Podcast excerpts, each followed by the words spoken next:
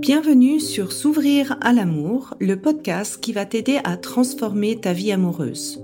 Je suis Sandy Kaufman, coach de vie certifié. Sur ce podcast, je t'aide à comprendre et à changer tes mécanismes en amour afin de rencontrer la personne qui te correspond et construire une relation de couple épanouie. Tu y trouveras des réflexions, des exercices concrets tirés de mon activité de coach et de l'approche psycho-corporelle que je pratique, ainsi que des conversations inspirantes avec des experts ou des personnes comme toi et moi qui t'expliqueront leur chemin personnel pour s'ouvrir à l'amour.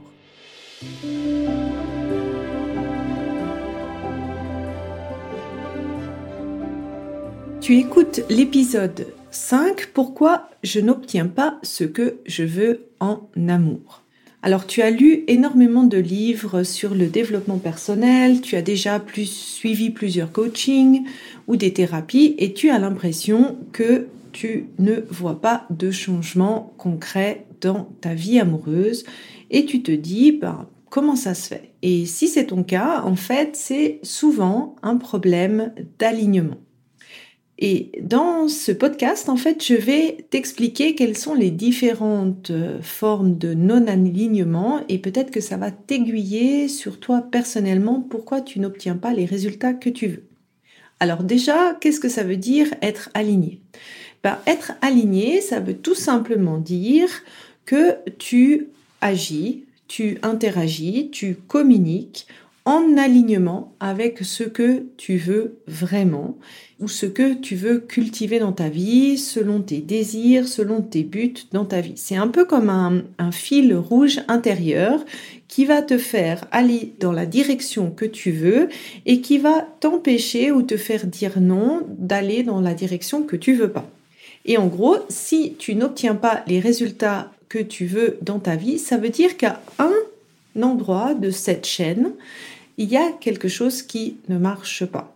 Donc soit c'est dans ce que tu veux, soit c'est dans ce que tu dis, soit c'est dans ce que tu agis, ou bien dans ce que tu laisses faire, c'est-à-dire comment toi tu réagis.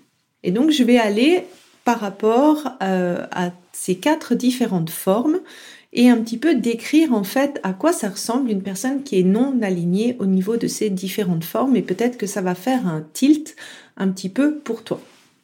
Alors la première forme, et je dirais que c'est la forme la plus grave, parce que si tu ne sais pas ce que tu veux, en fait forcément dans tout le reste de la chaîne, ça ne peut pas marcher. Donc cette ligne conductrice, en fait, elle est importante parce que c'est sur cette base-là que tu vas définir ce que tu dis, ce que tu fais, ce que tu fais pas, comment tu réagis, ce que tu laisses faire, ce que tu laisses pas faire.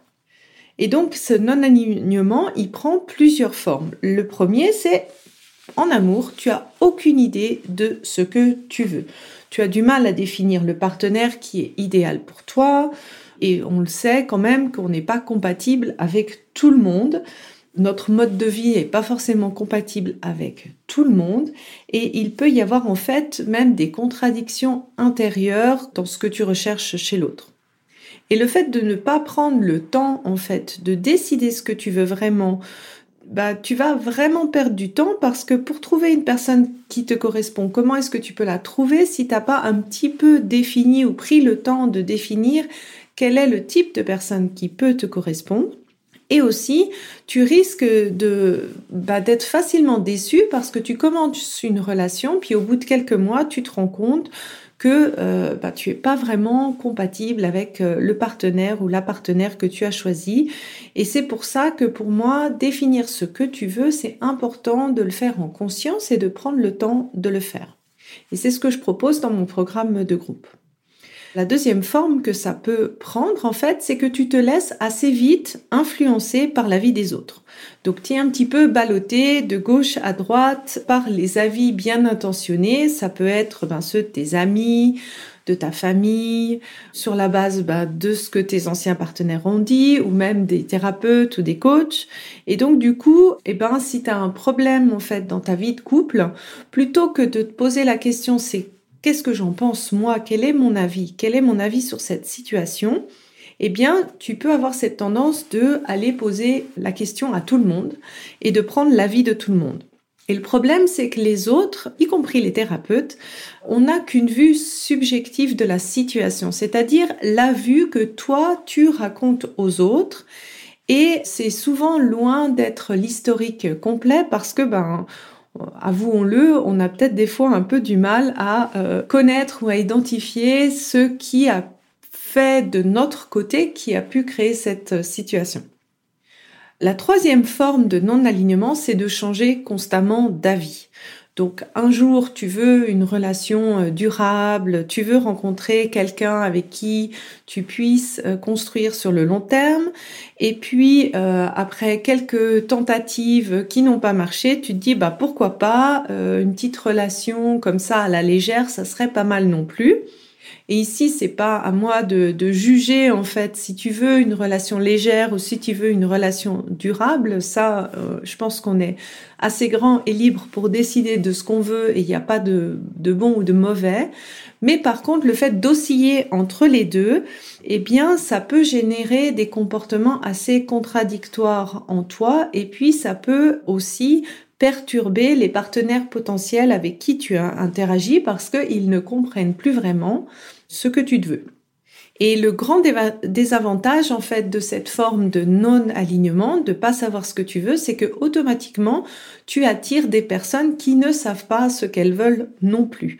Donc ça peut créer en fait beaucoup de de douleur ou de, choses pas claires parce que toi tu n'es pas clair et la personne en face n'est pas claire.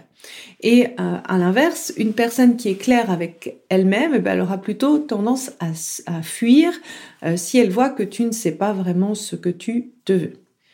Ici, la même cause en fait de cette forme de non-alignement, c'est pour moi la suradaptation. Ça veut dire qu'à un moment, dans ton passé, tu as appris que te suradapter, c'était plutôt quelque chose de bien pour être aimé et que cette forme de suradaptation, en fait, elle a pris une telle ampleur en toi que ça devient presque automatique. C'est-à-dire que tu n'as plus d'avis ou d'opinion personnelle, mais que si tu veux, tu remets constamment ton jugement intérieur en cause, voire même ton identité.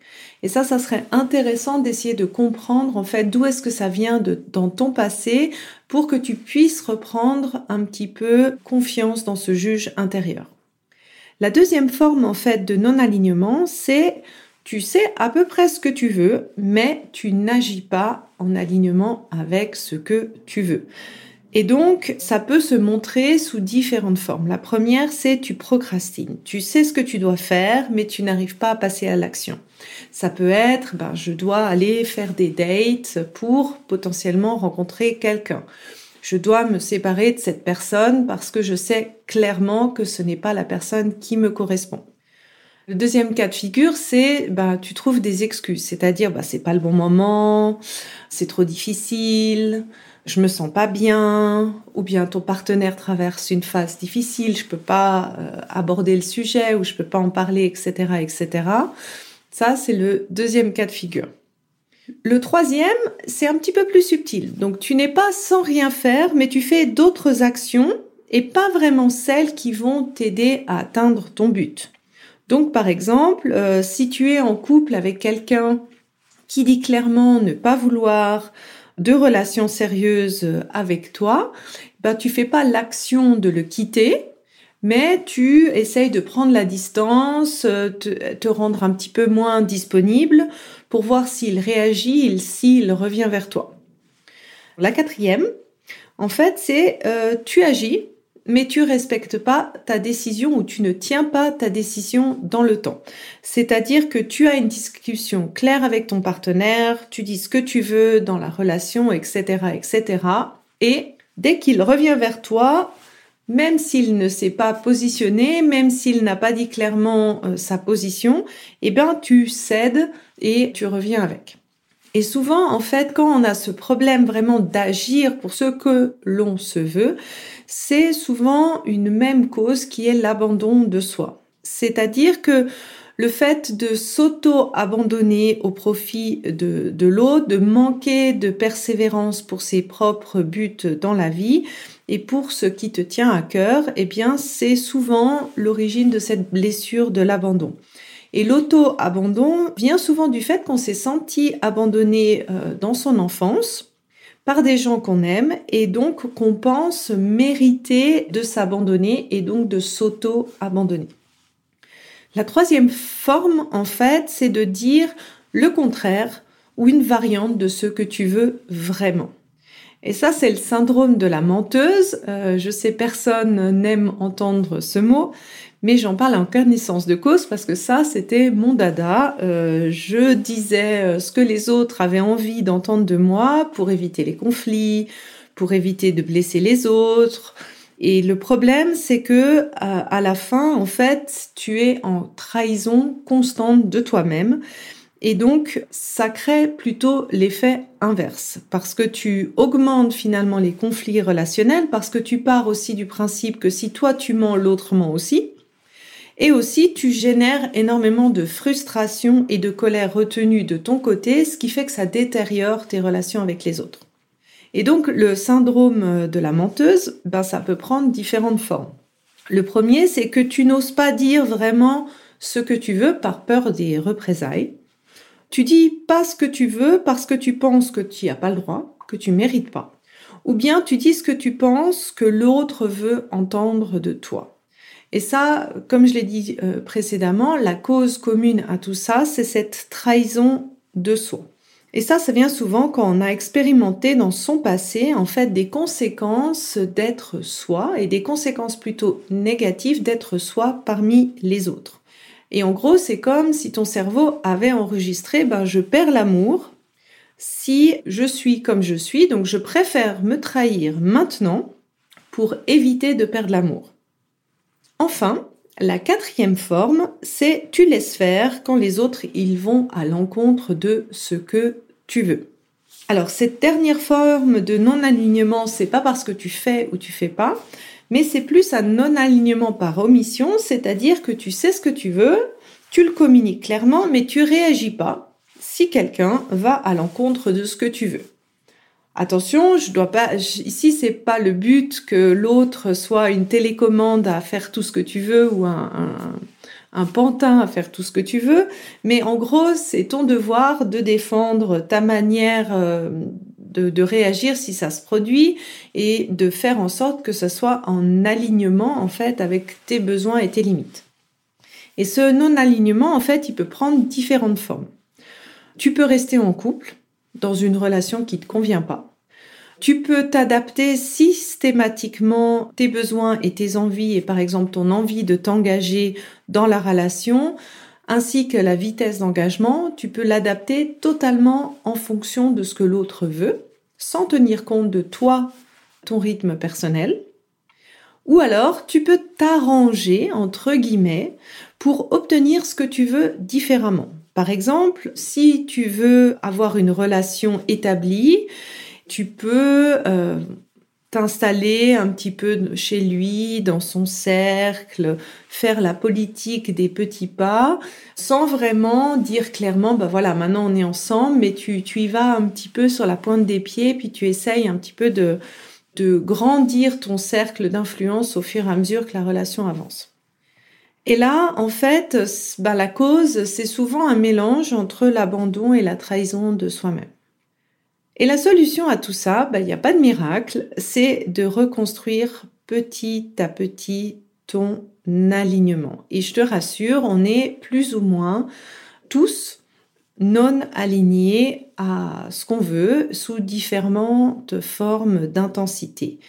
Et pour changer ça, la première étape pour moi, c'est de comprendre d'où est-ce que ça vient ce non-alignement.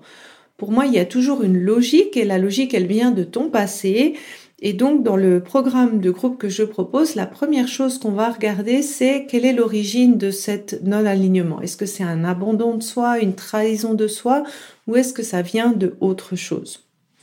Et ensuite, en fait, c'est vraiment un passage à la pratique parce que si pendant des années tu n'étais pas 100% aligné, C'est illusoire de penser que tu vas passer de 0% d'alignement à 100% d'alignement en une fois. Ça demande de corriger petit à petit, à chaque fois, dans des degrés de difficulté de différents, ton alignement. Et donc, un outil, en fait, que moi, euh, j'ai créé pour moi-même, que j'ai pratiqué pendant trois ans. Autant te dire que c'était quand même un long travail.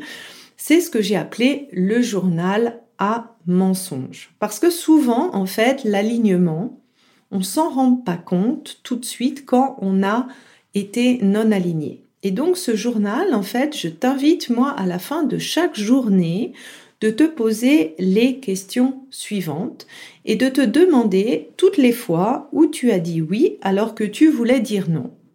De noter toutes les fois où tu as agi autrement de ce que tu voulais et de noter toutes les fois où tu as laissé faire et c'était à l'encontre de ce que toi tu voulais et quelle a été ta réaction. Et ensuite, on passe à la correction. Tu as le droit de corriger a posteriori tes non-alignements. Et tu peux le faire petit à petit. Donc, tu n'es pas obligé de passer du non-alignement 0 à 100%. Tu peux essayer de le corriger petit à petit. Par exemple, si tu as dit oui à une amie pour aller boire un verre ce soir et que tu es totalement fatigué, tu peux corriger cela en lui disant a posteriori, écoute, je sais que je t'ai dit oui pour ce soir, mais je suis vraiment fatigué, je ne viens pas. Donc ça, ça serait une 100% de correction. Et puis, tu peux aussi le faire de manière euh, un petit peu à demi en disant, bah, écoute, je viens, mais pour seulement pendant une demi-heure parce que je suis vraiment fatigué. Et là, donne-toi aussi le droit de trouver le moyen de communication qui te permet de le faire. Je sais, on aimerait tous pouvoir le faire de face à face, de manière diplomatique, les yeux dans les yeux, le communiquant à l'autre. Mais ça, c'est une solution parfaite. Alors, donne-toi le droit de le faire de manière imparfaite. Si tu ne te sens pas de le faire par téléphone ou de vive voix, à ce moment-là, envoie un SMS. C'est peut-être pas aussi euh, bien que tu le souhaites, mais c'est déjà mieux que rien. Alors je t'invite à mettre en place en fait cet outil du journal à mensonges et partage-moi sur Instagram en fait tes prises de conscience par rapport à ça. Je serai très heureuse de te lire et d'échanger avec toi. À bientôt pour un prochain épisode.